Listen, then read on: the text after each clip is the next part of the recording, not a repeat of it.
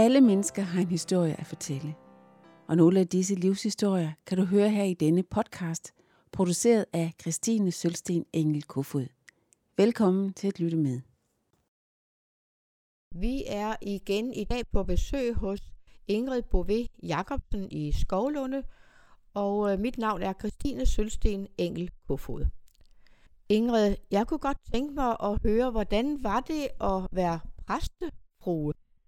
Altså bare det, du kalder det præstefrue, så er jeg, så er jeg allerede, øh, ja, så er jeg klar til at sige noget om det. Øh, jeg, jeg synes faktisk, det var svært at få ligesom det der præstekone, præstefrue øh, prædikat. Hvordan, hvordan gør man det? Altså jeg er jo sådan rimelig selvstændig, synes jeg selv. Så jeg skulle sådan ligesom finde ud af, hvordan man, øh, man er noget, fordi ens mand er noget. Øhm. så det, det havde jeg nok sådan lidt, øh, det skulle jeg lige øh, finde ud af og kæmpe mig lidt igennem. Øh, men, men jeg synes, jeg kom frem til, øh, efter nogle år måske, at øh, jamen det her, det giver jo nogle gode muligheder. Øh, det er en... Øh, det er en gave at få, i stedet for at tænke det som et, et, et å, man skal bære, så se det som en gave, man har fået. At øh, her har du nogle særlige muligheder for at, at være noget for nogen, eller for at åbne dit hjem på en særlig måde, eller øh, jeg kunne nemt komme i kontakt med menigheden, fordi øh, jeg er præstekonen. Øh, så på den måde synes jeg, at det, øh, at jeg ligesom fik det vendt til noget godt. Øh, og, og, og kunne se, hvad, hvad, hvad der ligesom var. Øh, som jeg samtidig har sagt, når nogen spørger, hvordan er det at være præstekone, så har jeg nogle gange sagt, jamen, jamen det er jo, hvis jeg var, øh, min mand havde et andet arbejde, jeg var kristen, så ville jeg også se på, hvad muligheder var der i det, hvordan kunne vi leve med det på en god måde, og hvordan kunne vi være, også være vidnesbyrd i den verden, vi nu er sat i. Og så har man sådan en særlig mulighed, når man er, er gift med præsten. Så dem, dem har jeg brugt. Så det er nok sådan, jeg, jeg, jeg har fået det vendt sådan efter lidt tid. Øhm, I begyndelsen synes jeg, altså jeg synes, jeg var så ung, og, og sådan, øh, jeg forstod ikke lige, hvad, hvordan, hvordan jeg skulle leve op til det der, og jeg synes, jeg havde set så mange præstekoner, de var så dygtige og sådan noget. Men, øh, men jeg har fundet ud af at være det på min egen måde, tror jeg. Ja. Jo, men altså, jeg, jeg tænker også, at de der år, jeg, jeg gik hjemme med børnene, der havde jeg jo også lidt tid til at være med i nogle ting, og sådan, der begyndte jeg nok jeg var, der var jeg, på det tidspunkt var jeg med i noget ældrearbejde blandt andet, og vi startede en bibelkreds op, øh, som, jeg også, som vi altid har haft hjemme hos os. Den startede vi op allerede, da Jens Henrik var, var hjælpepræst. Vi synes ikke, vi kunne, øh, vi kunne leve uden en bibelkreds. Og det var sådan en god måde at, og, øh, og også invitere nogen ind øh, i, i troens verden. Så, så det, det startede vi meget hurtigt op med, og spurgte sådan i menigheden, er der nogen, der ikke er med i en bibelkreds, der har lyst til at være med? Og der kom jo hurtigt nogen, så, så det, den fik vi startet, og, og den har så kørt alle de år, vi har været der, med sådan lidt skiftende besætning, kan man sige. nogle døde jo, og nogle flyttede, og sådan, så, så de har skiftet ud undervejs. Men, øh, men den har vi altid haft. Og den har altid været hos os. Øhm, jeg ved godt, der er mange bibelkredse, hvor man sådan tager rundt til hinanden. Men øh, vi havde nok egentlig øh, tænkt, at det skulle, det skulle være hos os. Øhm, og, og det gav så også mulighed for nogen at være med, som måske ikke lige sådan havde øh, tænkt, de skulle åbne deres hjem for, for bibelkreds. Ja, øhm, og den bibelkreds, det var, altså det har været en, en stor nerve i, i, vores, øhm, i vores liv med, med, med Gud og, og med, med menigheden. Så det, det har været øh, dejligt at være med i den. Så var jeg også øh, en del år med i, i noget børnearbejde. Øhm, og jeg har været med i, øh, vi startede noget åben familie op. så noget fredags øh, en gang om morgenen, tror jeg, vi havde det. Det var da vi selv havde små børn, så tænkte vi, vi skal have et eller andet, hvor vi skal have et eller andet, hvor børn kan komme med. Og, øhm, og det, så spurgte vi så nogle af de andre børnefamilier, som kom i kirken, og, og der var rigtig mange, der gerne ville med. Så vi havde sådan nogle fredagsaftener, som vi ledte, øhm, hvor, vi, hvor børnene ligesom, var der, var der plads til dem. Vi skiftede lidt til at passe dem, og så havde vi også nogle oplæg for de voksne, og og så havde vi sådan noget med, at vi, skiftede, vi tog mad med alle sammen. Og sådan. Det havde vi en del år faktisk, mens børnene var små. Så ja, så faldt det ligesom øh, på et tidspunkt, så blev børnene for store, og ville ikke rigtig med, og, og sådan, så, så, blev, ja, så holdt det op af sig selv. Og de andres børn var også blevet store. Så, men der var nogle gode år med det, synes jeg.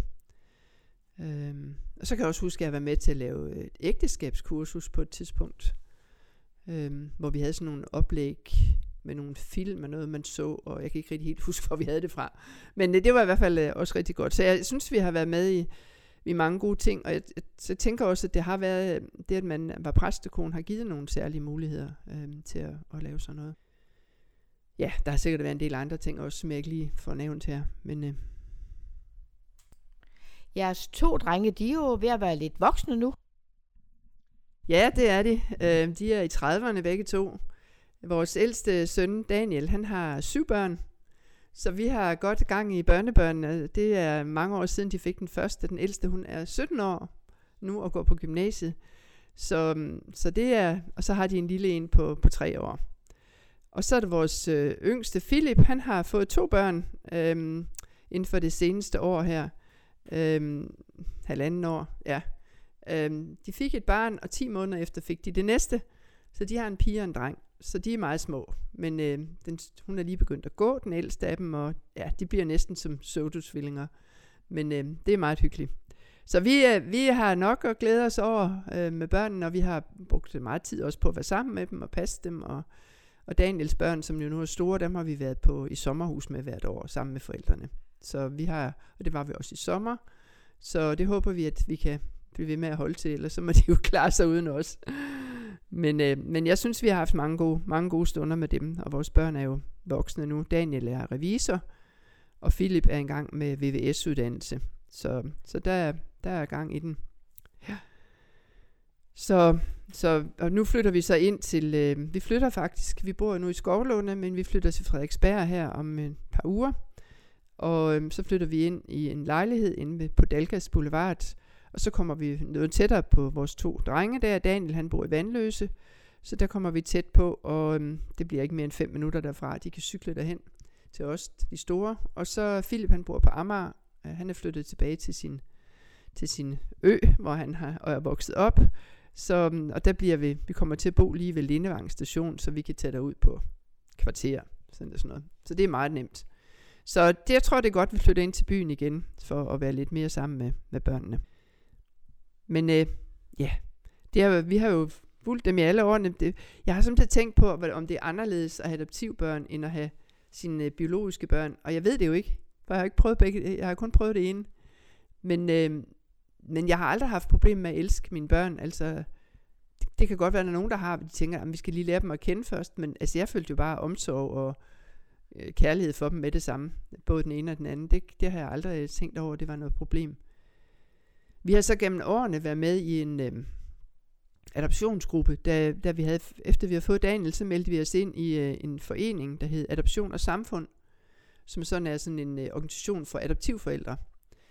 Og øh, de lavede dengang øh, sådan nogle øh, samtalegrupper, og der kom vi så med i, øh, i sådan en samtalegruppe sammen med, med tre, to andre, tre andre par. Og der er kun de to, der er med nu. Vi er så tre par tilbage i den gruppe.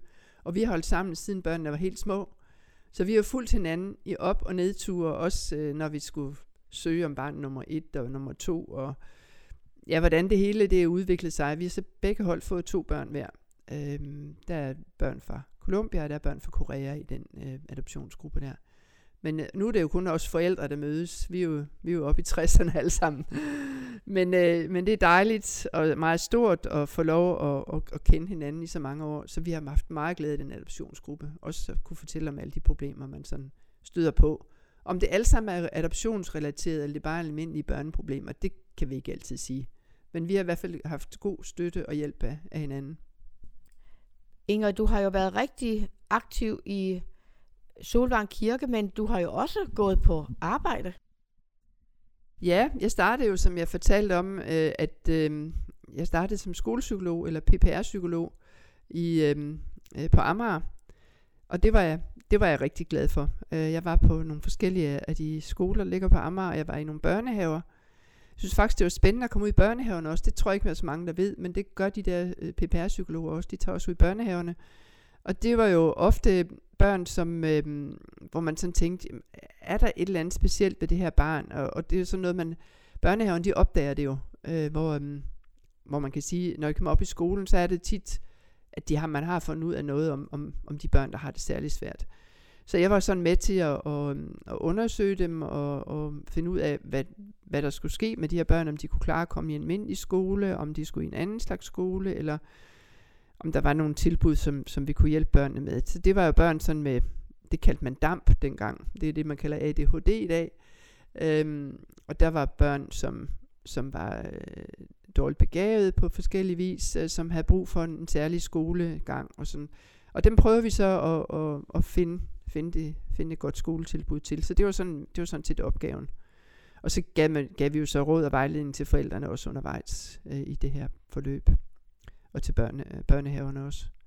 Så, øhm, så det, det var jeg glad for. På skolerne, der var det meget... Øh, øh, ja, altså undersøgelser også af børnene, men også øh, samtaler med forældre og med lærerne for at, at støtte dem i, i arbejdet. Og sådan ofte også øh, øh, skoleinspektørerne, som vi havde et godt samarbejde med på, på skolerne, for at finde ud af, også finde ud af, hvilke børn vi skulle prioritere, fordi øh, der var mange flere opgaver, end man kunne nå, så, så sammen med skoleinspektøren prioriterede vi så, hvad, hvilke børn er det, vi særligt skal tage os af i den her periode her. Øhm, og det prøvede vi så at, at løse sammen.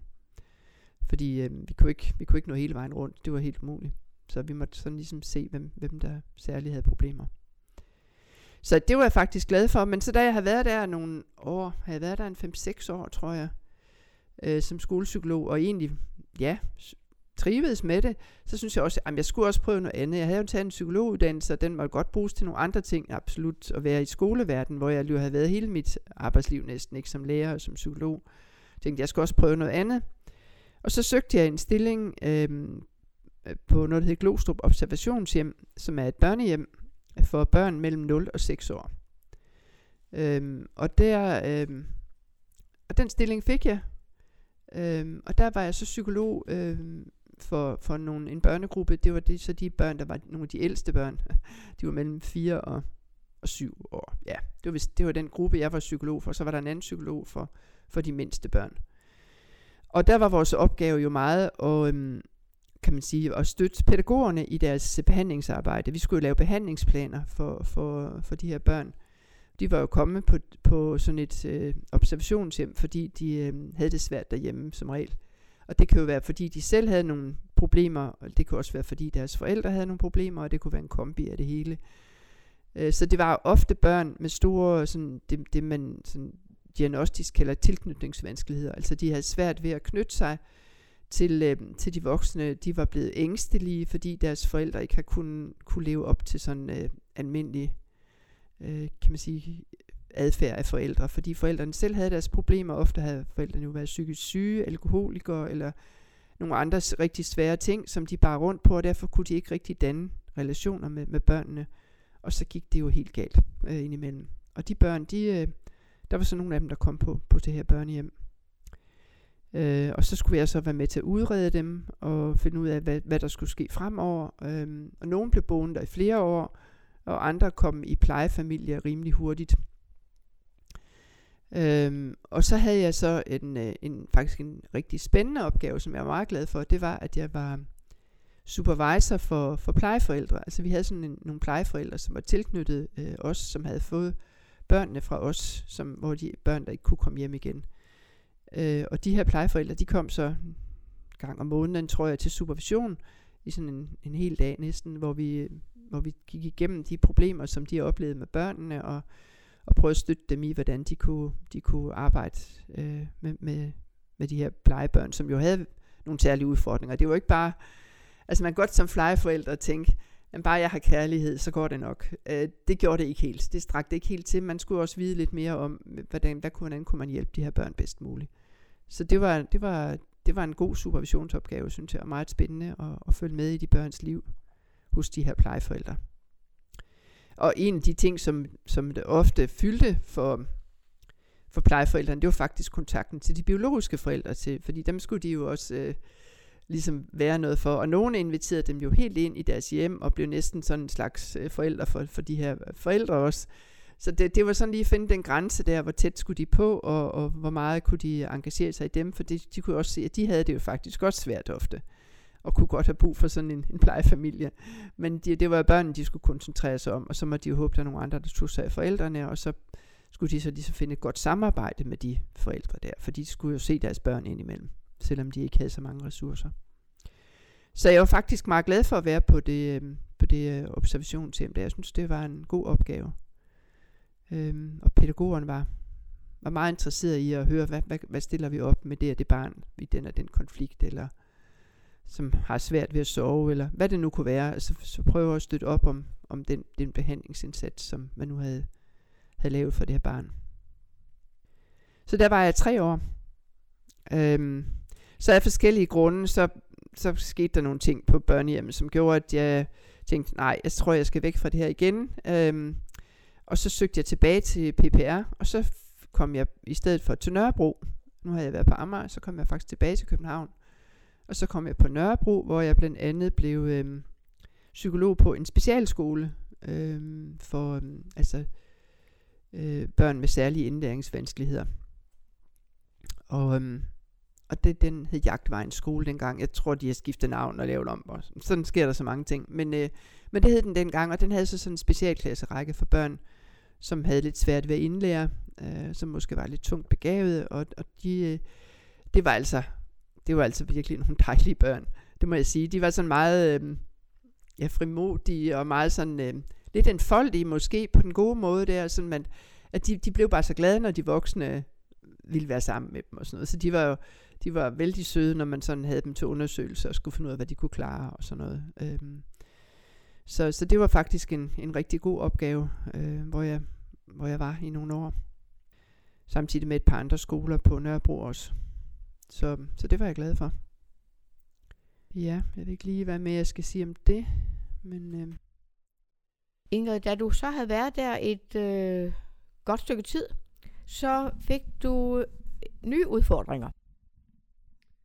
Ja, så søgte jeg faktisk et nyt job i statsforvaltningen. Øh, statsforvaltningen, det er sådan et sted, hvor, hvor der er jurister ansat, som hjælper med de juridiske ting omkring skilsmisser. De laver også andre ting i statsforvaltningen, men, men, øh, men det var ligesom det område, jeg skulle ind i. Øh, ikke det juridiske, men det sådan børnesagkyndige. Øh, man blev ansat der, så hedder man børnesagkyndig, og der var så ansat psykologer, og der var også ansat nogle socialrådgivere til, til, det, øh, til det børnesagkyndige arbejde. Og det, øh, det var et helt andet job. Øhm, nu har jeg ligesom arbejdet med børn, øhm, som havde særlige vanskeligheder, sådan set gennem alle årene. Men, øh, men i, øh, i statsforvaltningen, så mødte vi jo sådan lidt flere, sådan, hvis man kan sige, mainstream børn, sådan almindelige børn øh, og deres forældre. Øhm, mødte også selvfølgelig børn, der havde det særligt svært, og også forældre, der havde det svært, men, men der var også sådan mere almindelige børn. Øh, og det var, det var rigtig spændende arbejde. Jeg var glad for at være i statsforvaltningen. Øh, mit arbejde der gik meget ud på at, at lave konfliktmæling mellem forældrene. Øhm, det, man kan sige, det hjælper jo ikke altid så meget, at man kommer og får en øh, skilsmisse og får skrevet under på den, og så bliver man enige om, at børnene skal være syv dage der og syv dage der, eller man bliver enige om noget andet, eller man bliver ikke enige, og så er der en jurist, der trækker en streg i sandet og finder ud af, hvordan det her skal være. Det hjælper jo ikke på, på kan man sige, indersiden af, af problemet, som ofte er kommunikationen mellem forældrene. Så, så det var der, vi kom ind. Øh, vores børnesagkyndige. Vi gav rådgivning og hjælp til forældre i skilsmisse, og vi gav konfliktmæling. Og konfliktmæling synes jeg er et, altså et helt fantastisk redskab, som jeg var meget glad for at, at arbejde med. Jeg gik på kursus i det en del år og, og um, uddannede mig til konfliktmæler. Og, um, og det, det drejer sig om, det er at, at prøve at se om hjælpe forældrene til at finde øh, løsninger på deres problemer ved at lytte til hinanden. Altså, vi havde sat god tid af til sådan en konfliktmængde. Der var altid, vi havde sat tre timer af. Øhm, så kunne man nok heller ikke holde ud til at være der ret meget længere. Men i tre timer skulle de ligesom lytte og skiftes til at sige noget, og man måtte ikke øh, afbryde hinanden. Der var sådan mange regler for, hvordan man, man arbejder med det der konfliktmæling, for at få, få, kan man sige, forældrene på banen og lytte til den anden. Det var sådan set det, det handlede om. At de, de ligesom blev hørt. Øhm, og det skete heldigvis en del gange, at, at det, at de lyttede til hinanden, gjorde, at de også kunne finde nogle bedre løsninger på deres problemer. Det skete selvfølgelig ikke altid. Det er jo ikke sådan, at alt er succes i den slags. Men der skete faktisk mange gange, at det der konfliktmening var, var en vej for forældrene til at komme, komme videre. også til at forstå, at hvordan barnet havde det. Altså det prøvede vi også i konfliktmening, og, og, og, få forældrene til at fortælle om barnet. Jamen, hvordan har barnet det? Prøv at fortælle om jeres barn eller børn. Øh, hvordan, hvordan oplever de den her skilsmisse, og hvordan lever de i det? Og når de ligesom fik sat ord på det, og, og ligesom prøve at se det fra barnets perspektiv, så skete der også noget, tit noget nyt øh, for forældrene. Så, så det, var, det var sådan set det, det drejede sig om, og de skulle også selv øh, komme frem til løsningerne. Altså vi kunne ikke, øh, i den der konfliktmelding, der var vi ikke sådan rådgivere, der var vi sådan mere fødselshjælpere, hvis man kan sige det. Altså vi prøvede at hjælpe dem hen til at finde nogle løsninger, men det var dem selv, der skulle komme med idéerne til, hvordan løsningerne skulle være på deres problemer, som kunne være, hvordan, hvordan mødes vi, øh, til, hvordan holder vi fødselsdag for eksempel, kan vi holde dem sammen, hvordan gør man det? Eller det kunne være, øh, hvad med ferien, og hvordan fordeler vi dem på en god måde? Eller det kunne være, hvordan kommunikerer vi med hinanden, når vi mødes hen på skolen? Hvordan gør, hvordan gør vi det? Og altså alle sådan nogle øh, ting, som betyder noget for børnene, og som øh, deres hverdag er præget af. Øh, det var sådan nogle af de der ting, som de så selv skulle komme med løsninger på, og idéer til, hvordan det kunne løses. Og nogle gange så måtte de jo give lidt for at, for at få noget. Og, og det, det fandt de også ud af, at jamen, hvis jeg giver lidt her, så giver den anden nok også lidt, og så mødes vi sådan lidt på halvvejen. Øh, og og det, øh, det, var en, det, det var der mange af dem, der var rigtig gode til, synes jeg. Øh, vi holdt også tit nogle pauser i de der konfliktmængder, hvor de lige fik luftet ud og fik tid til at tænke sig lidt om og kom tilbage igen, og så kunne de lidt igen, og sådan, fordi det er jo meget hårdt for dem. Fordi der var, altså, der var også mange, der græd, og fordi det har været, det er jo svære ting at komme igennem en skilsmisse, og så samtidig skulle, øh, skulle ligesom få børnene til at, at trives i det her. Så, så altså konfliktmæling, det er, det er meget spændende arbejde. Det, det har, var jeg meget optaget af. Ja, så var der en anden ting. Skal jeg fortælle om børnegrupper også? Det kunne jeg gøre. Øhm, en anden ting, som optagede mig meget i det arbejde, det har været børnegrupper. Øh, børnegrupper, det er sådan et sted, hvor man øh, samler børn, øh, sådan, der har næsten samme alder, måske to-tre års forskel. Det kunne være sådan børn mellem 7 og 9 år, som vi samlede i en gruppe, og så kan der være nogen på 10-12 år, vi samlede i en gruppe, og så nogen på 12-15 år, vi samlede i en anden gruppe. Og så var der sådan omkring 6-7 stykker i hver gruppe. Og så var vi to, øh, to rådgivere i hver gruppe.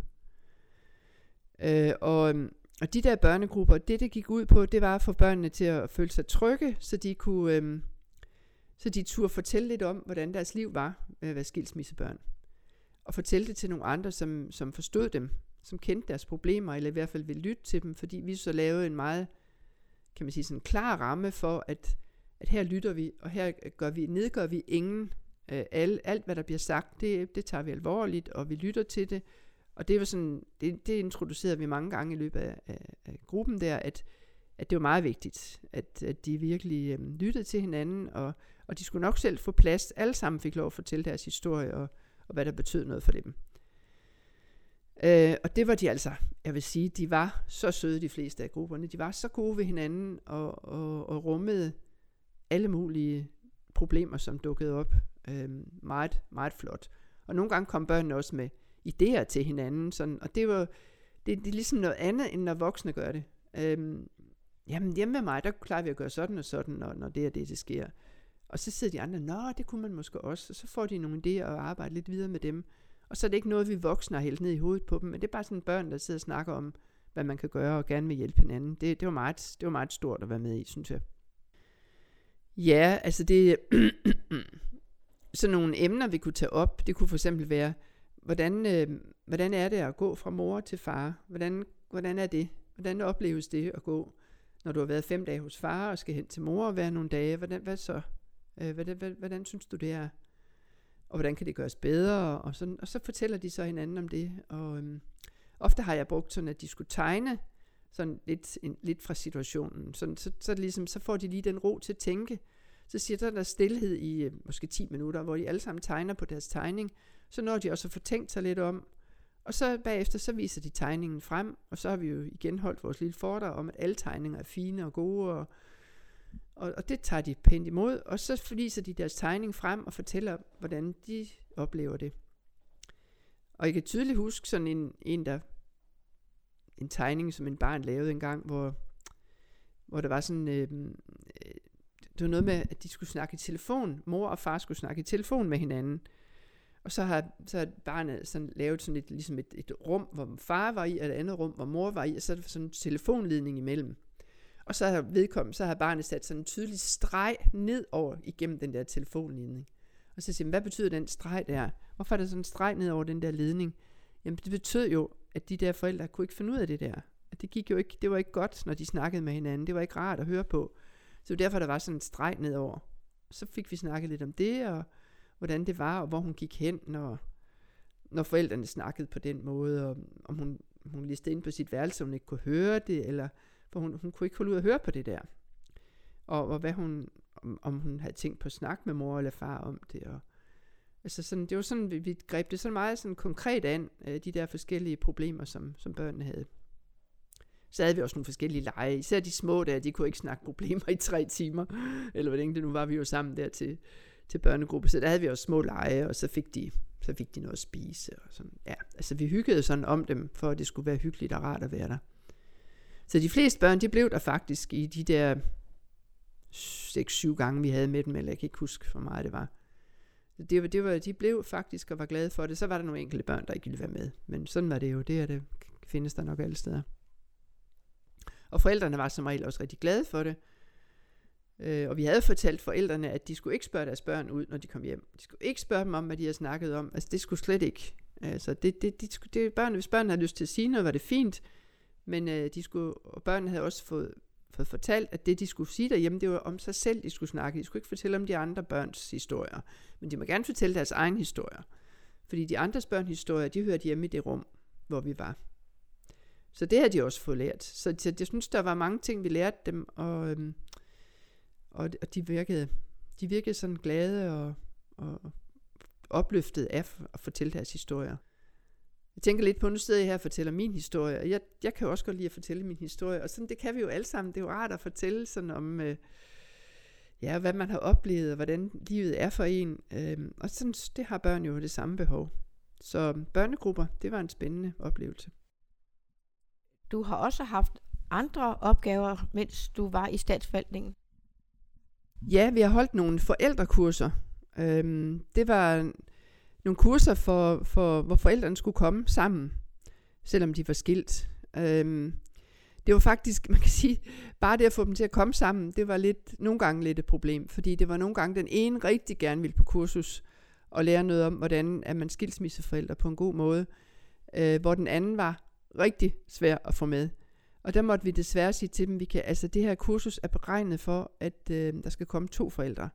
Så hvis ikke den anden vil med, så kan vi desværre ikke tilbyde det. Så må vi tilbyde dig noget rådgivning eller noget hjælp på en anden måde. Men vi kan ikke lave kursus øh, for, en, øh, for en forælder, fordi det bliver for ensidigt, og vi kan ikke, øh, vi kan ikke hjælpe jer nok. Øh, så bliver det bare øh, den enes historie, og den, ja, det, det, det, det gik ikke.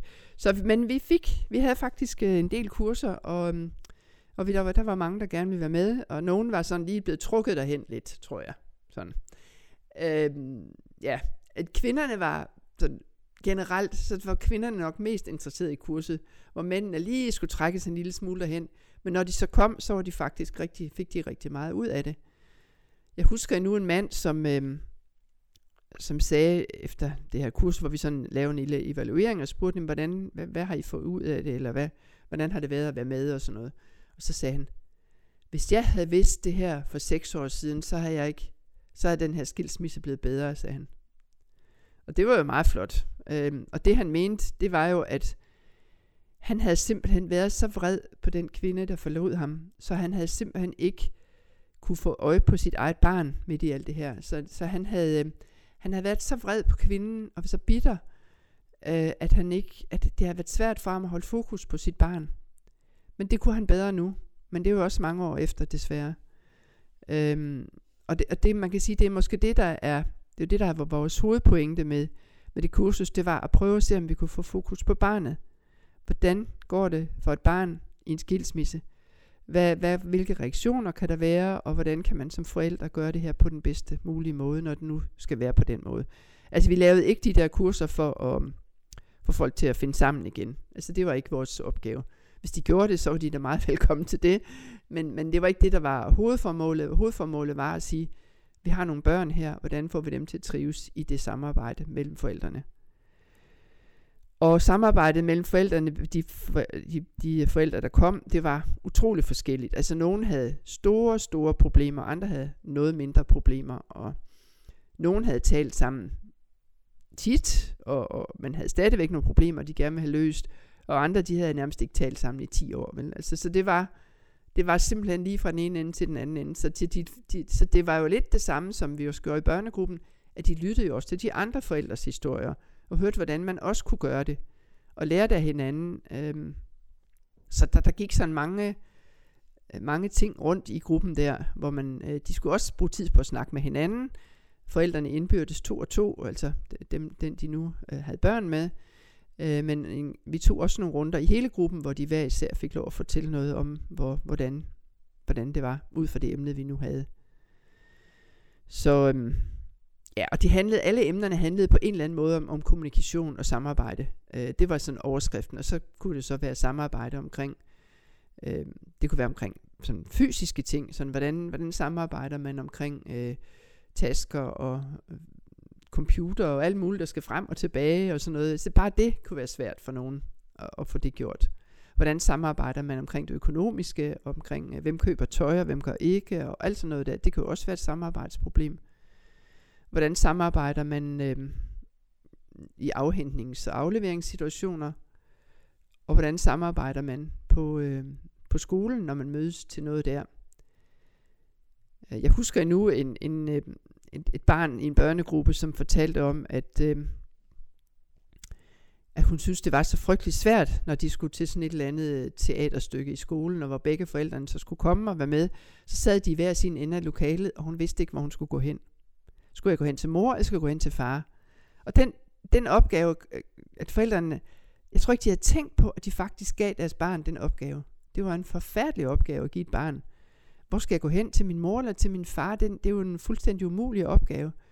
Øh, det er jo forældrene, der skal løse den. De skal jo bestemme, hvor barnet skal gå hen. Eller også så skal de sætte sig ved, hende, ved siden af hinanden, så det, så det kan løses på den måde, eller med barnet imellem sig. Det må de jo selv om. Men, øh, men i hvert fald ikke påføre barnet opgaven med at finde ud af, hvor det skal gå hen. Altså det er jo sådan meget, øh, kan man sige, typisk for, sådan, det, man kan ligesom se det for sig der, hvordan samarbejdet er. Så, øhm, så det, var, det var sådan forældrekurser. Så jeg ved, om ikke vi gav dem et kursusbevis til sidst. Det tror jeg, vi gjorde. Det skal fint, skal det jo være. Men nu hvor du fortæller om sådan et barn, der ikke ved, om hun skal gå hen til far eller mor, det må da også være lidt af en øjenåbner for forældrene. Har mit barn haft det problem? Bestemt. Altså, der var mange forældre, som, som blev, blev flove og kede af det, og, og over, at de, øh, de havde udsat deres barn for det her i så mange år. Øhm, så, så det var, altså, for, man kan sige, vi, vi, vi vil gerne lytte til forældrene, men vores fokus var helt tydeligt, at vi skulle få det barn i trivsel, få deres børn i trivsel. Så når forældrene sagde, det kan jeg ikke, eller jeg kan ikke, jeg kan ikke snakke med den, den mor, for hun er helt forfærdelig, og hun har ødelagt mit liv, og så, jamen, hvad, hvad siger dit barn? Hvad, hvad, hvad kan du gøre for dit barns skyld her? Er der, kan du rykke dig en lille bit smule bare for dit barns skyld? Kunne du, kunne du i det mindste bare sige hej, når I mødes, eller eller lige kigge moren i øjnene i to minutter, eller et halvt sekund, eller, eller gør et eller andet, som gør, at din barn kan mærke, at du, øh, at du vil det her lidt mere, end du har ville tidligere. Ikke? Så, så det er sådan, øh, altså bare få dem til at rykke sig en lille bit smule, det synes vi var, var stort, når det kunne lykkes. Men øh, forældrene har vel tit slet ikke øh, øh, forstået, hvad det er for nogle problemer, børnene er blevet sat i. Nej, det er i hvert fald ikke alle, der har det. Øhm, det, det er helt sikkert. Altså, et, nogle skilsmisser er jo sådan forholdsvis... Altså, jeg tror ikke på, at det bare er nemme skilsmisser, men der er nogen, der er sådan forholdsvis enkle, hvor de sådan er, er rimelig enige om, at det her, det er, det er nok en god idé at gå fra hinanden. Og, sådan. Så, så, så, og det kan børnene godt mærke, men der er de der, hvor, hvor den ene går fra den anden, eller hvor der har været... Når det værste det er, hvis der kommer utroskab ind i, i øh, forholdet, så er det virkelig svært for den anden overhovedet at, at komme videre i det her fordi de livet er blevet så, så ødelagt. Og så, så tager det altså noget tid at få øje på børnene. Øhm, de, de kan slet ikke se det. Øh, og det er ikke af ond vilje eller noget, men det, det er bare så svært for dem, fordi de er så ødelagt af, af den skilsmisse der. Men så bliver det jo også yderligere kompliceret af, når, når de så måske ligesom finder en ny partner og flere børn. Ja, men det havde vi, altså når vi havde børnegrupper, så havde vi også altid sådan en, en, øh, en af gangene, hvor vi snakkede om, om udvidede familier, og hvordan det var, og hvordan det var at leve i det. Og, og det er jo nogen, de slet ikke har valgt. Øh, man vælger ikke sine forældre, men man vælger jo slet ikke sine stedforældre, eller papforældre, eller hvad de hedder, eller, eller de søskende, som man bliver påført. Så, så det er, og der var nogle forældre, som var lidt for hurtige til at hoppe ud i noget nyt, hvor børnene slet ikke var klar. Øhm, hvor andre var noget mere forsigtige. Øh, og det tror jeg, det, vil jeg nok, hvis folk spørger mig sådan generelt, så vil jeg anbefale stor forsigtighed omkring den slags. Fordi det er så svært for børn at hoppe ud i, øh, og pludselig blive påført. Øh, og, og der er jo nogle forældre, som så finder en ny partner, som tænker, nu skal vi rigtig lave familie. Og det er ikke sikkert, at børnene er klar til at, at lave den der store familie der. Så øhm, ja, det, det lyder så yndigt, men det er det altså ikke altid. Øh, børnene kan, kan nemt komme i klemme. Noget af det, der er svært for børnene, det er jo også, hvis de ikke må... Altså hvis, hvis de ligesom fornemmer, det ikke sikkert, det er sagt højt, men hvis de fornemmer, at hjemme ved mor må man helst ikke fortælle om det, man oplever hjemme hos far. Eller hjemme hos far må man helst ikke fortælle om det, man oplever hjemme hos mor. Det er der faktisk et, et, et skisma, som mange børn bliver sat i. Øhm, og jeg tror, forældrene har ikke altid sagt det højt, men den måde, øh, børnene oplever det på, det er for eksempel, hvis, skal vi sige sådan et 8-9-årig barn, der kommer hjem og siger, nej, nu skal du høre far, hjemme hos mor gjorde vi sådan og sådan, og, og mors nye kæreste var så sjov, og vi havde det sådan skæg i aften og sådan noget. Og hvis man så kan mærke, at faren, han, han reagerer ikke rigtigt på det der, eller han siger bare, nå, nå, eller ja, ja, eller hvor han, hvis hun var kommet hjem fra skole, har fortalt, nu skal du høre, vi har, vi har haft det så sjovt i skolegården i dag, vi har leget en helt ny leg, og den, det var så sjovt, og lærerne var også med og sådan noget. Så vil faren måske sige, jamen, ej, hvor lyder det sjovt, fortæl lidt mere om det, og, og hvem var med, og hvad skete der så, og sådan noget.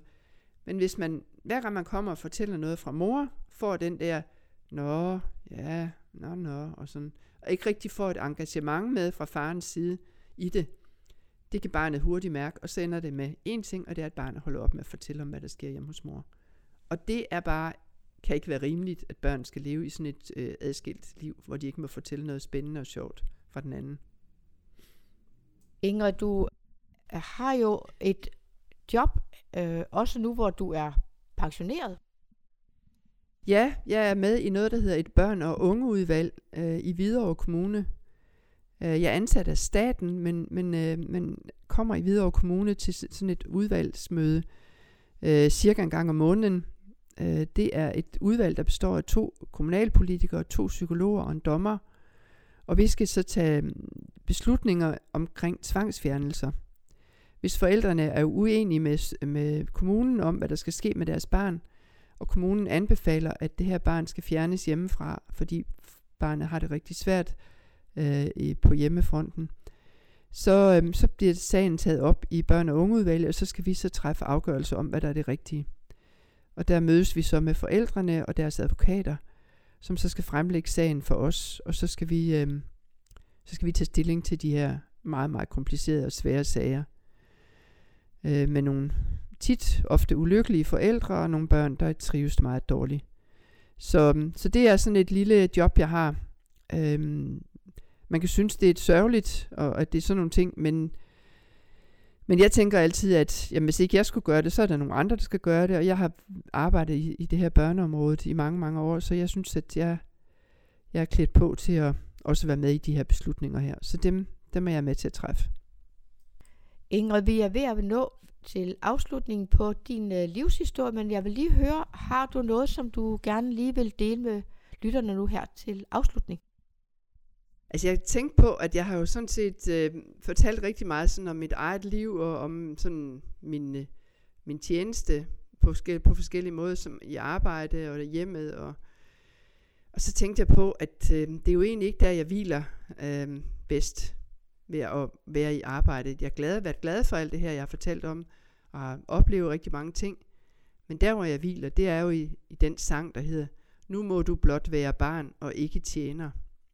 Altså hos Gud, der må jeg, behøver jeg ikke at tjene.